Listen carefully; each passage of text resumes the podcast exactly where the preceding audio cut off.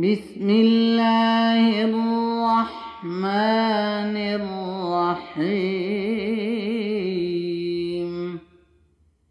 Assalamu alaikum, and welcome to another episode of The Conviction Project, where we leave you with no doubts concerning Islam. Once again, I'm here with my friend Farhan. Farhan, Assalamu alaikum. Wa alaikum assalam wa rahmatullah. Farhan, these last two episodes, we've been talking about do I need religion to be a good person? Do I need religion to be a spiritual person? And really, what we're trying to get at is the importance of religion. So, this raises a doubt in one of our listeners' uh, minds, and I would like to read out this doubt. Do I really need religion to be successful? Look at all the successful people of the world today. They're either atheists, agnostic, or just not religious whatsoever. Example given Mark Zuckerberg, Elon Musk, Bill Gates, etc. I listened to your podcast that relates to this question, but it doesn't answer this question Do I really need religion to be successful? Yeah, I, I, I, think um, in our in our discussions we didn't clarify this this part of the question. We are not um we were actually not saying this. Um, you know, we're not ta- we were not talking about success. So first of all, we have to define success before I get to the exact answer to this question. From an Islamic perspective, success you know uh, the, the the quran keeps on calling the believers who have prospered or who have become successful al muflihun right and in in in, in surah Mu- mu'minun i believe the quran actually starts with this qad al mu'minun uh, surely success does come to the believers right but what kind of success is that right um, that is success that is in the eyes of Allah. It is not it is not the kind of success that we define in worldly terms. Right? If you look at the Holy Prophet Muhammad, peace be upon him, throughout his life, I mean, he went through a lot of challenges. We we went through this experiment, uh, or, rather research, uh, on the life of the Holy Prophet sallallahu alaihi wasallam, and we came to the realization that, that there were a number of years in his life when every year a close relative of his died right? And that's not a small thing if you think about it. We, in our lifetimes, if we have a closed uh, one or loved one die, that has an impact, maybe for a couple of years, three years, four years, it's still with us, and maybe even longer. So look at the Holy Prophet ﷺ, who lost a family member probably every year, one or two family members for a number of years in his in his lifetime, and then he lived a really poor life. I mean, for many many years, you know, there there are, there are narrations of Hazrat Aisha radiallahu anha, where she says that he wouldn't have uh, good food to eat for two or three days consecutively. It would, it would never happen. We would be. She says that we would be starving, or we would have maybe just dates to eat right on certain days on certain days he would he would come back after fajr namaz and ask his wife is there anything to eat? And she would say no. And he would say, okay, then I'll keep a voluntary fast today. Right? So, I mean, that's a successful person from the Islamic perspective. Prophet Muhammad wasallam is a successful person. Success came to him. But what kind of success? Well, I would argue that, you know, even from a non Islamic perspective, the Holy Prophet ﷺ is very successful in his influence. Um, but I but I wonder um, these narrations and these stories are they more pertinent to the earlier part of his life as a prophet or the more latter part of his yeah, I mean, so in latter years, very much near the end of his life, in the last three, four, five years, um, you can see a lot of wealth did come to the believers, to the Muslims. But even when it did come to him, even when he became the de facto leader of a small Islamic empire that covered most of, of present day Saudi Arabia, for instance, so so he became the head of that empire. But even after that, he didn't go for that wealth. He didn't start living a lavish life. If you look at the lives even of the Khulafa who came after Hazrat Abu Bakr, Hazrat Umar, you know, the heads of empires, right? And they led very simple lives. So, is worldly success really what we are after? I don't think so.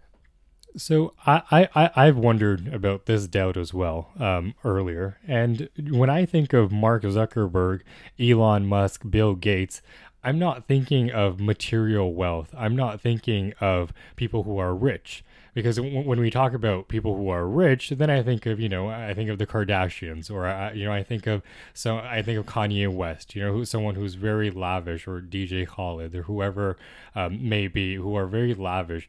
But when I think of these three men particularly, I think of influence, and does can you have influence over the world? Um, and, and let's just say that is our criteria for success without being religious. So yeah, I mean, I, I wanted to clarify this that that when it comes to wealth, you know, th- these three individuals are also quite wealthy and probably millionaires or billionaires, and that's the point I wanted to make is that Islam is not um, talking about that success. Islam actually emphasizes simple life, and uh, the Quran is very clear that this world is is a pastime. It's like a sport. It's like you know the Quran talks about it and says that the real life is the life of the hereafter. So that's what I wanted to emphasize from that perspective. Um, but given you know this one la- last thing I wanted to say about this is that given all of this, Allah does grant even wealth to those people who are close to Him if you read Surah Nuh, uh, Prophet Noah came to his people and he actually said to them, He said, If you follow me, you will become wealthy as well. But that is a secondary item. The, the primary goal should be clo- clo- closeness to God, becoming very close to God, and you will get wealth along with that. But now coming to your question about, about influence, and, and, and, and yeah, I mean, in the worldly sense, you, you don't have to be religious in order to get that kind of influence. I mean that's a that's a question that answers itself because these individuals are influential. They are wealthy. They're all these things. They have these this worldly uh, power right? They're also powerful men right? They have power as well. So all these things do not require religion um, uh, in order to, to, to get these things. Religion is more focused on communion with God. It's more focused on a relationship with God, whether or not you are powerful, whether or not you are influential, whether or not you are wealthy. Those things are, are they don't matter. You can be wealthy or you cannot be wealthy. You can be influential or you cannot be influential, but your relationship with God is a totally different thing. And I agree with that. And I also think, you know, in in what way, um, as society being largely non-religious or non-affiliative religious um, what in what way that's influencing what we pay attention to. For example um, how many people do, do really know um, who the latest nobel prize winner is?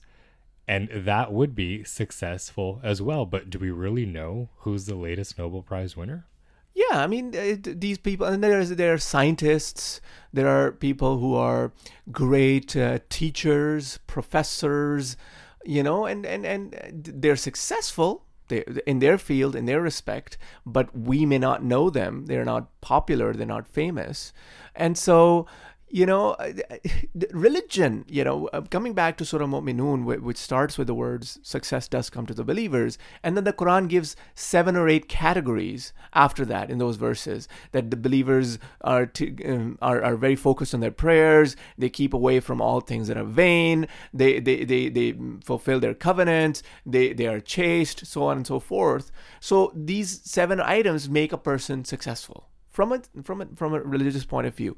And so, and and another point to keep in mind is that th- there's another verse of the Quran which says, "Inna akramakum indallahi atqakum," which is that the most honorable among you. The Quran says, God says, the most honorable among you are those who are the most righteous right? So God is looking at piety. He's looking at your inner self rather than your outer self. That's there's a hadith about that as well. That God is more concerned about what your heart looks like as opposed to what your outer features look like. And so success from a religious point of view is a very different uh, thing. You you can you can be totally worldly and totally uh, anti-religion and still be very successful.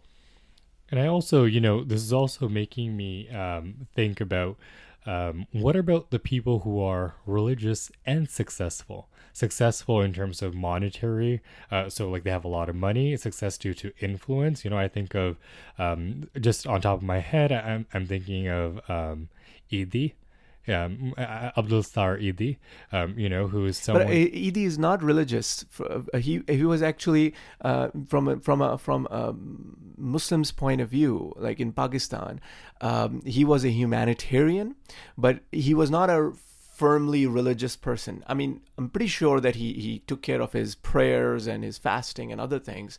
Um, regularly speaking, he was a good Muslim, um, but he was not particularly religious he was very open-minded when his when it comes to his uh, his uh, his approach to religion. But yeah, I mean, there are people. I mean, going back to the Prophet Muhammad, he was eventually, you know, people who have non Muslims have written about him and they have said he's the most influential person in the history of mankind. And he was powerful, he was the head of an empire. He triggered uh, the start of an empire that rivaled the greatest uh, of empires, like even the Roman Empire. It rivaled that at, at some point. And Prophet Muhammad is the one started it. Um, and so, in that respect, yeah, I mean, there are other religious people who are very successful and very popular, right? And you know, um, I'm reminded of this one story that um, an individual goes through two deaths. One is the physical death that they have uh, when they pass away, and then the second death is when the someone says your name for the last time. And to me, when I think about success, I really think about this: that you know, after I pass away or anyone passes away, how often are we going to remember them? How often are we going to say their name? And I'm thinking of the Holy Prophet sallallahu alaihi wasallam. I'm thinking of like Durood Sharif, and I'm thinking of all the Muslims that still to this day, 1500 years later, are still mentioning his name. He's still being mentioned, and all the people that came before him or after him, whose name is probably just never mentioned again. Yeah, I mean that's true. Uh, but by the same argument, we also take the names of Abu Jahl and uh, some, uh, although not directly his name, but uh, Abu Lahab and these other who were enemies of Prophet Muhammad. So that argument personally doesn't strike well with me because there are enemies of prophets whom we always remember. We, we remember Pharaoh from the time of Moses. So so so uh, I mean yeah, I mean of course we remember the prophets in a very positive sense and the enemies of a prophet in a very negative sense. So by that your argument works. Um, but this is a really interesting topic, and we're actually running out of time. But you know, it actually gets us a lot of follow up questions. And so, I mean, a natural question for us to talk about next time is then, what is the point of religion if you're not going to become successful in this life? Then, then what is? Why should I even follow religion if I can just get all those things? without religion, right? I haven't even seen the hereafter. So let's talk about this life. Um, and that is a natural question that follows up from this. And, and inshallah, we'll cover it next, next, uh, next time on, on our podcast. We definitely will. And um, I would also like to take this moment to um, wish all of our listeners a Ramzan Mubarak. Um, happy Ramzan to all of our listeners. Um, and if they if they don't have um, doubts about um, this particular topic, then I would encourage that if you have doubts about Ramadan, if you have doubts about fasting, that please do send those, and we will take a moment to also reflect and talk about those. Um, and once again, I would also like to remind that if you are if you like what you are listening to, do take a moment to subscribe and do take a moment to comment or like um, wherever you listen to this podcast. And uh, Farhan, do you have any closing remarks? Yeah, so you forgot the email, right? Definitely. And um, if you have doubts, please do send them to theconvictionproject at gmail.com. Once again, this is the Conviction Project, where we leave you with no doubts concerning Islam. الحق من ربك فلا تكونن من الممترين It is the truth from thy Lord. Be not therefore of those who doubt.